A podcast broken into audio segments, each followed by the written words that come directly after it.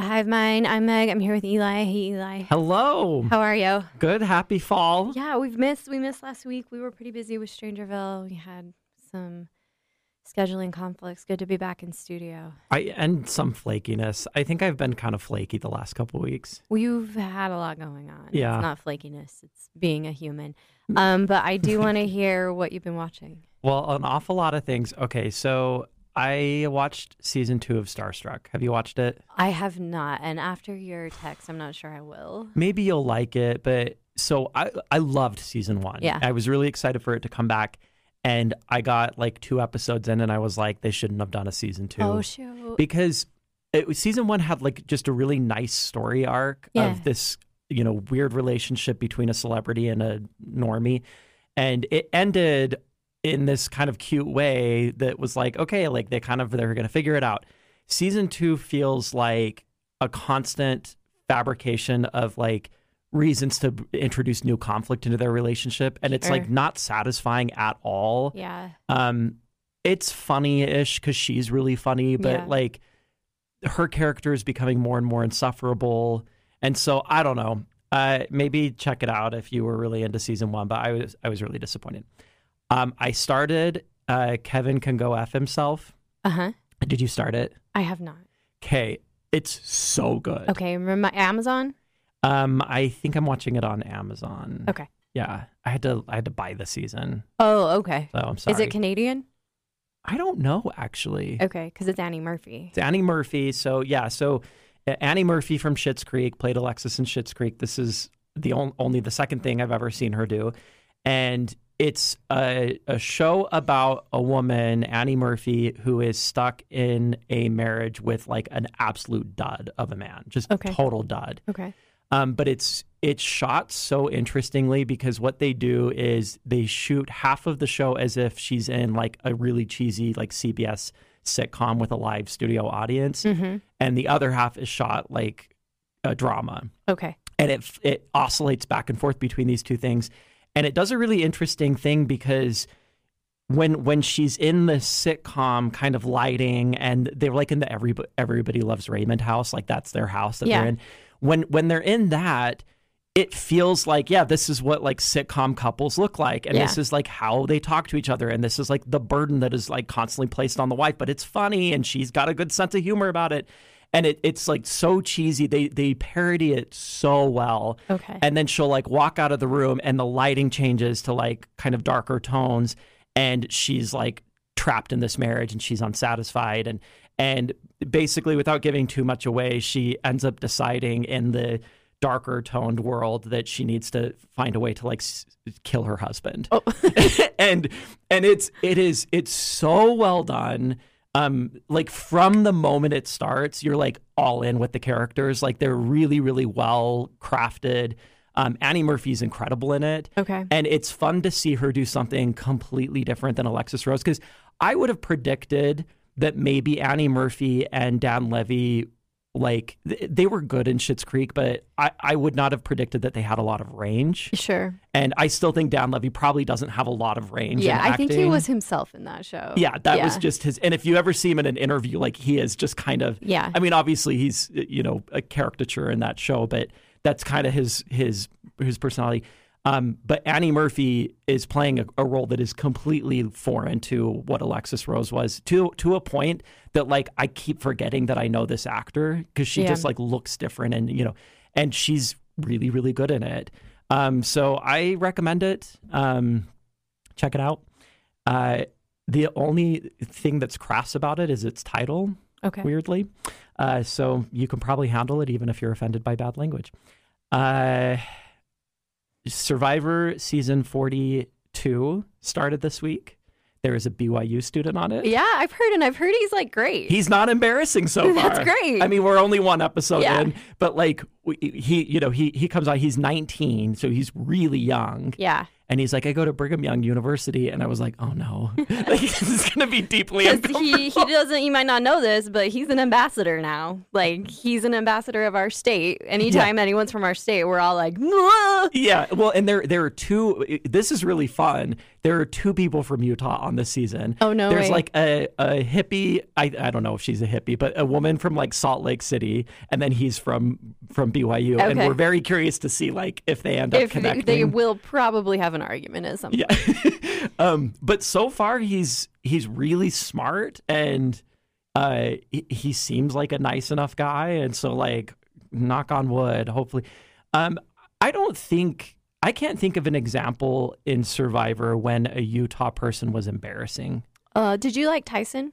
I didn't. He, Tyson's not my personal like flavor, but Yeah. people love Tyson. He's on the challenge now. He's like a big deal in the reality TV Yeah. universe. He does a podcast on The Ringer. Like, Mm-hmm. and people seem to really like him. He's he's a big deal on Survivor. He's played like four times, and people love him because he's very funny. Yeah. Um, he's just he's kind of like straight dude humor for me, so he's not quite my. Yeah, I'm shocked you don't like him. I know, um, but I don't dislike him either. Like he's, Yeah. he, he- I could take him or leave him. But um, so yeah, there was him, Neleh early on. She was like our first Utah representation, and she was like beloved.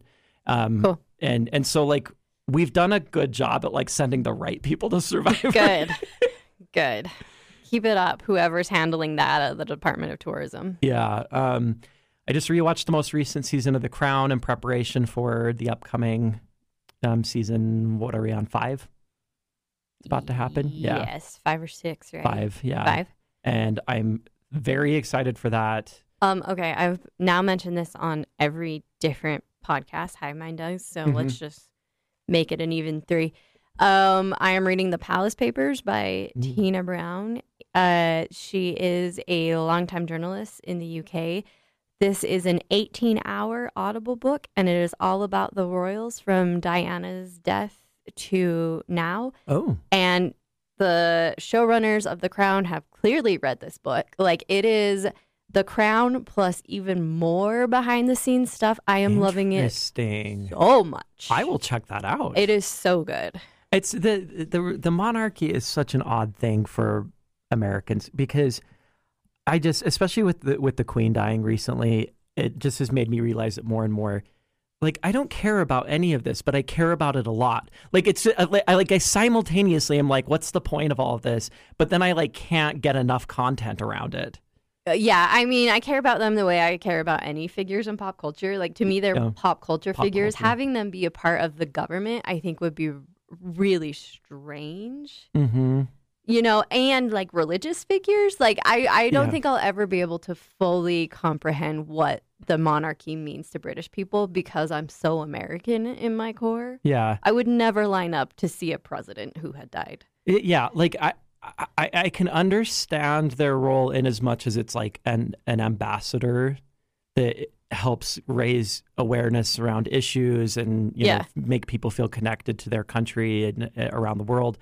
But it just all the rest of it just starts to really fall apart for me, and I just I don't understand it. But anyway, um, I also started the U.S. and the Holocaust, Ken Burns docu series Oh, how's that? It is eye opening um, because it- so the the kind of the point of view of the documentary is what did people in the United States know about the Holocaust? What what did our landscape look like? And it kind of asks the question of basically like, were we better? How much better were we? Um, and it is very jaw dropping, at least for me, watching kind of what conversation was looking like in the United States around like race and how we should treat people, um, how much Nazi sympathizing was happening in the United States in broad daylight, and especially watching it in 2022 and seeing everything that we've dealt with in the last six years. It was kind of it's kind of scary. Like you're just like, oh, like we're seeing a lot of these same things happen again. Um, Would you recommend watching it with tweens? Um, I'll tell you, we Skylar and I have only watched the first episode, um, and I think I would recommend watching that episode with tweens. Okay. I don't know how graphic and scary it's going to get though, because episode one is like pre World War II. Like this is what it was like in the United States in the 20s and 30s, and so yeah, you want to watch it with your I mean, I watched Schindler's List in fifth grade. Mhm. You know, PBS was running it, and I think our teacher even sent home a note to parents that was like, "Look, we've been talking about the Holocaust in school. PBS is showing this. I think it would be a good educational Mhm. opportunity." Um, so I'm wondering if it's in that same vein. Uh, I, I like I trust Ken Burn. I yes, I'm wondering if I should watch it with my ten year old. I, I think, um, like I said, I think I would watch the first episode with her, and Okay. then, but you might want to like preview Okay. or you know get more insight on the on the rest of it. Because when when I say it, it's it's scary. I mean from the perspective of like, oh, this is what like these are warning signs of a Yeah. failing democracy. Um, it's not like scary images so far. It's Sure. you know not. So, how did that affect you watching Schindler's List as a kid? I mean, I it didn't affect me as much as reading The Devil's Arithmetic. Okay. Um, did you ever read that book? Mm-mm. It's a very um poignant YA book about a girl who is sent to a concentration camp um and watches everyone around her get sent to the ovens. I mean, it's a it's upsetting. Mm. I'm glad I read it. You know, I think that it was that was m- more difficult than watching Schindler's List for me, but I think I'm more affected by reading than I am by visuals. Okay. I, I've never so um I tried to watch it as a young teenager with my parents Yeah, and I couldn't do it and I because it was too upsetting. it was too upsetting. Like I was terrified of it and I still to this day have never watched Schindler's List. I have started it multiple times and I'll get like 10 15 minutes in and I'm like I don't want to I don't want to do this right now. I, I just like it's like this weird boogeyman for me that I just like don't want to engage in but I Okay. really I want to know it but I, I don't know. I mean, there's some criticism of the film that it's about Schindler, who is not actually Jewish. Yeah. Instead, but I, I, they do spend a lot of time on the victims of the Holocaust and the camps and how they function. I think, if nothing else, it's educational. Yeah. Do you know what else is really good? Hmm. Maus, the graphic novel Maus, Hmm. um, which I read in college and is about the Holocaust. That I think when Ivy's a little older, I'll give her that to read for an understanding of it as well. Um, I have been to Auschwitz uh, three times, and it's hor- it's horrible. I Yeah. really hate hated being there, but I I went um, the first time because I was like I want to go you know see this, and I just like felt like darkness for like days after. yeah, after. that's just, how I felt at the Holocaust heavy- Museum too. Yes, yeah, it, same. And um, and the reason why I went back is because I I ended up back in Poland a couple of times over the next few years with people who had never been to it, and so I'd be like, I don't really want to go back to this again, but like I really feel like you should see it, so I'll go with you. And that happened like a couple of times, and like every time it was just like, uh, like yeah. it's not. I mean, shocker, it's not a fun place to go. Right, you know, like, right. it's it just feels so heavy and dark and um there's no sh- there's no shade there so it's just like the sun is beating down on you and you're just like in this oppressive kind of environment with all of this heaviness around you and Yeah. it's it's awful awful place but um but like all of this to say like I do I do personally think it's important that we learn about this kind of thing. I think the Ken Burns documentary is coming out at a really interesting time Yeah. and I do feel like an obligation to engage in that. Yeah. And so it's not it's not an exciting and happy watch certainly, but Where are you watching it? Is it um, on PBS? We I think I I think I had to rent it on Amazon. Okay. Um, there might be other ways. I I googled where to watch and um, I think YouTube TV you can watch it through YouTube TV. Oh, sure. Okay. Um, my parents are DVRing it, so it must be airing on PBS. And there's only been one episode so far. Or you've only watched the first episode. no, I, I think it's all available. Well, actually, I don't know. Because it feels like a show you should maybe do one a week. Yeah, we're. I mean, we're not binging it. Yeah. So, and and in fact, we broke up the first episode between like two nights. Yeah. Um. So I'm not sure how much is available now. All I know is I've only watched the first episode. Okay. So, Interesting. What have you been watching? We watched Confess Fletch, which is a Jon Hamm movie that we rented on Amazon, and it is by far the most forgettable movie I have ever seen. Really? it is a nothing movie. It's not good, but it's not bad. It was just there. Yeah. It was two hours of my life. Marcia Gay Harden is fun in it. That's the only really part where I was is like, that? She's everywhere. She's like a character actor who you've heard the name, you've seen the face, but you've probably not put them together. She's in uh, what's the really boring Brad Pitt movie where he's an angel? And you know, he gets hit by the car and he's bouncing back and forth between the car a bunch of times in the beginning. Meet Joe Black. Oh, Meet Joe Black. She's uh, the hot girl sister in Meet Joe Oh, Black. yeah. She's in like Julia, Mona Lisa Smiles. Um, she's always around and she's always given like these kind of like staunchy parts. And in this, she's like a flamboyant Italian widow, and that was kind of Mm. fun. I love Jon Hamm. He was so boring in this. really? Yeah, there was just not really anything going on. So that was disappointing. We finished Arrested Development the first three seasons, and now we're watching season four. Okay. And like you said, it's been recut. Uh, Paul Rust recut it, he re edited it, and I'm enjoying it a lot more. It is hard for me to see Portia. Portia, I I just see that and I'm like, this is an unwell person who did crazy things to her face, and I like it makes me uncomfortable. I don't know about this. What, what do you mean? I mean, to go from the end of season three and then have her appear like the next 10, day 10 day, 10 and with a years later or completely different face, Yeah. I'm like, oh, ugh, ugh, ugh," like it, it's weird. And I saw a TikTok, You sent this to me. I was just going to ask about Okay. it. Yeah.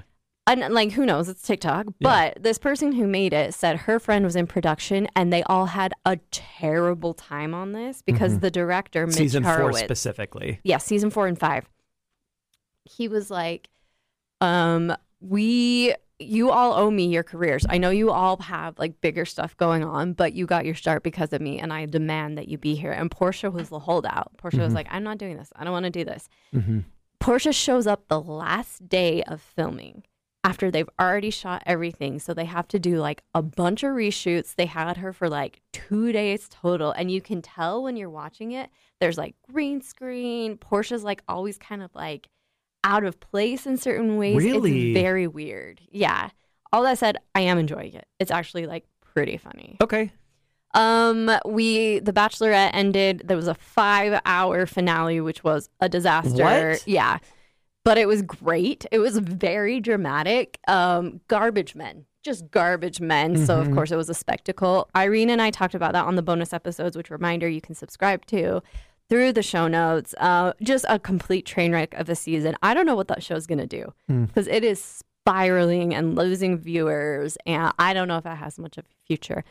Um, and Hmm. then Real Housewives starts next week. What's going to happen? it's going to be so good. I was actually just on CityCast talking about the trailer. It is jaw-droppingly good. Like the I trailer seen it. alone deserves an Academy Award. what happens in it? Everything. Everyone's fighting. Everyone's mad. Jen Shah's going to prison. Like it is. oh, so good. So good. I can't wait. Emily and I will obviously be talking about that. We're going to be a little late because we're both out of town until Sunday, but we'll talk about it Sunday night and record it early the next week.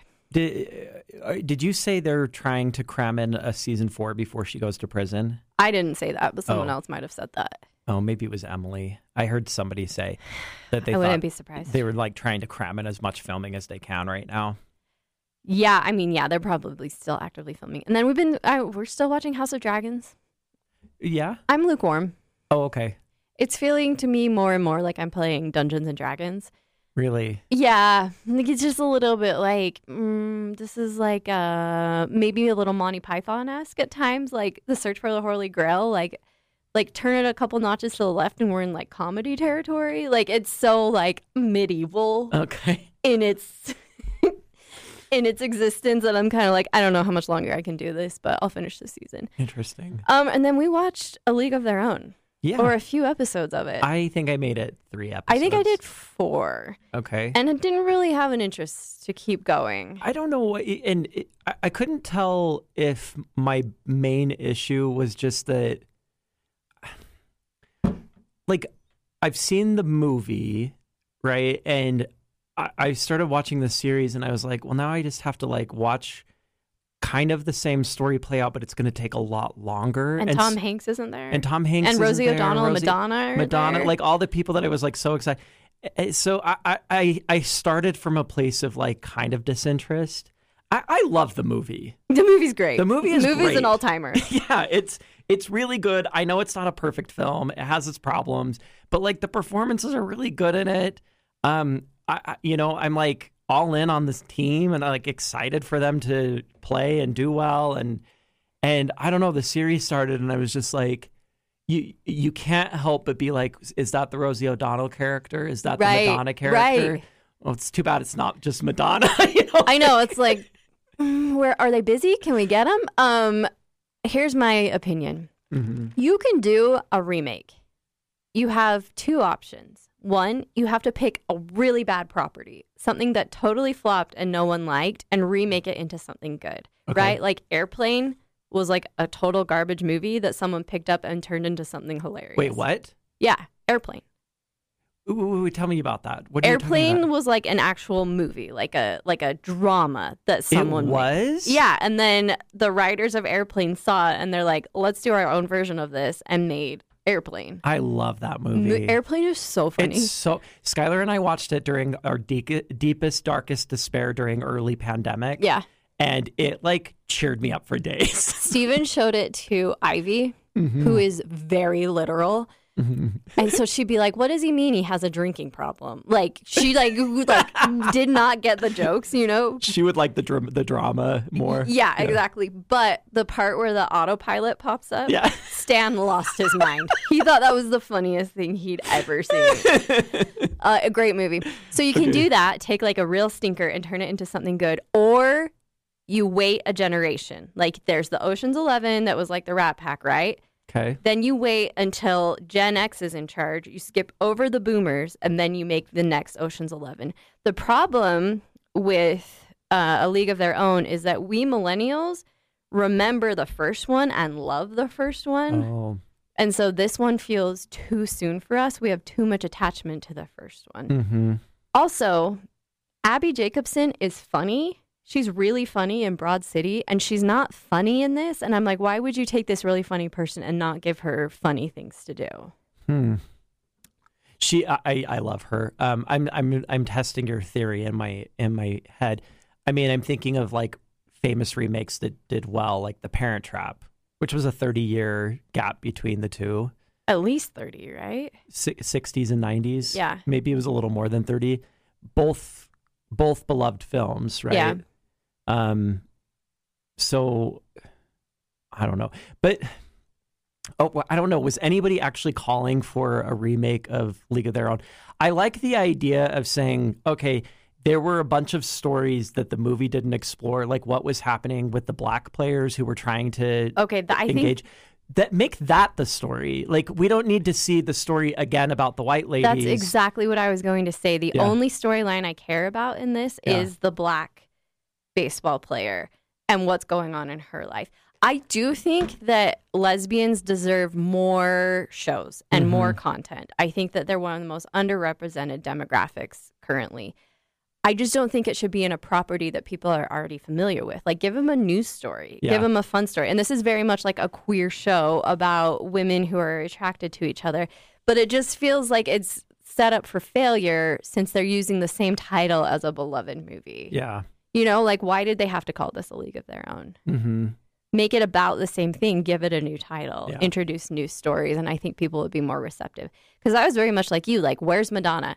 Mm-hmm. Where's Rosie O'Donnell? Where is Geena Davis, who like I don't even really care about, but she was great in it, you know. yeah So I, w- would you finish the season? i don't think so um and the thing is like i know people who are loving this like jolyn um, Does she love friend it? of the pod, she loves it yeah and it's like really resonating with her and and it's not like i watched it and i was like this is bad this is poorly made i, I don't feel that way i'm just disinterested It feels very much like shows I've seen before in the way it's filmed and the way they talk. Like it feels like any show that's about that era. And I just maybe feel like that year is a little played out. a little getting old Yeah. Yeah. I don't think I'm interested in finish. Okay. I didn't not enjoy watching it, yeah but it's like there's just too much other content Yeah. I want to consume, you Yeah. know? speaking of i forgot to mention two things Oh, what? One, Great British Baking Show is back. Oh, back. just, just. Yes. Uh, Are you caught up? Of course. Well. I think There's there's, only a new one episode ep- today. Um, what's his face lost a lot of weight. Yeah, he got real skinny. Yeah, I and I'm kind of worried. well, I saw an, a headline that was like, "How did he?" So and so says how he lost the weight, but I didn't click on it. Okay, But so he's not like sick. No, it sounded like a I tried this new diet kind of Uh-oh. thing, like a positive thing. I hope. Okay. I'll click on the headline. Will you let me know? and I'll let you know. Um, anyway, delightful as always. So great. Love the show. Warm blanket. Um, warm blanket and the final season of The Good Fight premiered. Oh, how is it? Um, there, it's time to be done. Okay. Um, I, I think it's good. Uh, they've run out of things to do with Diane. Okay. uh, Chr- Christine Baranski. Like they have just they have been writing that character for 16 years now. Yeah. Yeah. And they just they have run out of things, and so like episode one started, I'm like, we've seen Diane go through this. Um, I think they should have ended last season. Okay. uh, but I'm excited to see it continue. And um, what's his name? Who plays? He's uh, Eli Gold in the show. Um, Oh, Alan, Alan Cumming, Cumming, is back for the final oh, season. Oh, I love him. Everybody loves it, and he Yeah. was he was like maybe the most favorite character of the show. Well, Alan Cumming and the the uh, his daughter in the show are like kind of like the two favorites. yeah. And so, and she's been in the good fight the whole time, and she's still a favorite. And so now he's back, and the two of them are like teaming up together to like take on a case and you know whatever else. Okay. And um and for those interested, we finally got an update on Alicia and Peter Florrick because they've like they never mentioned them in the good fight at all. Um, yeah. I mean, I think that she was a tough person to work with because she didn't. She got in Yeah. that feud with what's her face, and they Yeah. like didn't even. They wouldn't even be in the same scenes together. Yeah, there there are all kinds of um, rumors about that, and like green screen shot with uh, Yeah. Cl- Yeah. Clorinda or whatever. Um, no, but so the good fight never mentions those characters, and I'm always like, are they still around town? Because like he was like the governor, you know, whatever. Yeah. And Alan Cumming uh, on this first episode, just like very quickly is like, oh yeah, Peter's back in prison and Alicia lives in New York now. like that's it. Amazing. I was like, okay, cool. Amazing. All right. um, do you want to see Don't sorry. Worry, Darling for next week? Yeah, yeah, yeah, yeah, yeah, yeah. I don't know if I can watch it. Well, if you can't, we'll do what we did with House of Dragons, where I talk at you for thirty minutes. I will do my best. When are you going to go see it? Do you want me to come with you? Yeah, you want to go Monday night? I think I could do that. Okay, we could probably talk about this off the air. okay. Um, we, I mean, a new story broke today. This is st- like we are still getting news about this. That Okay. Olivia Wilde and Florence Pugh got in a screaming match on set, and Florence told Warner Brothers she wasn't going to do promotion for the film because she was so sick of Olivia Wilde. Like, I have to see this movie. Wow. I know. Did did Olivia Wilde have a reputation for being difficult to work with before this? No, no. The problem is, I mean, how long do you want me to talk about this? You can I listen. mean, I, listen, I to- listened to you and Emily talk about So it. So, if anyone hasn't, if you need some context, there's a 90 minute episode where we talk about it. But I think part of the problem is that Olivia was friends with Jason Sudeikis, Yeah. and Oh, then, right. or sorry, Florence, Florence was, was. friends with Jason Sudeikis, who who was, with, Olivia Wilde, Olivia. but then blew up her life to be with Harry Styles, and Olivia and Harry would just like disappear for Yeah. days on end, you know, and that's a little frustrating when you're an actor needing a director. I, I'll admit my bias is Team Flo, so Sure. I, there's two sides to every story. I got to see this movie though. I just, yeah, uh, sure. 'Kay. Um, I, she has not aged, by the way, because she was in House 20 years ago. Oh, she looks great. she ha- she looks identical to how she looked 20 years ago. yeah, and the way she looked in the OC. Did you see her on the OC? Oh, she was on the OC. I didn't know Yeah, that. yeah. I knew her from House. That that was when I was introduced. Be a disaster, and I can't wait. We'll be back to talk about it. Remember to subscribe to to subscribe to our bonus episodes. We were having fun. You and I are gonna talk about Hamlet in two weeks, so In you better start it now. okay. Um, we've been doing. We're gonna start doing the pop culture pop-ins on there when Housewives is on. We're doing Love Island. We've been doing The Bachelor, The Bachelorette. We had three people listen to our last episode about Oscar winners. Hopefully, we can up those numbers once we get past the Wait, fifties. I watched that entire movie for three people to listen. I hope you three people loved it. Um, thank you so much for listening. We'll be back next week.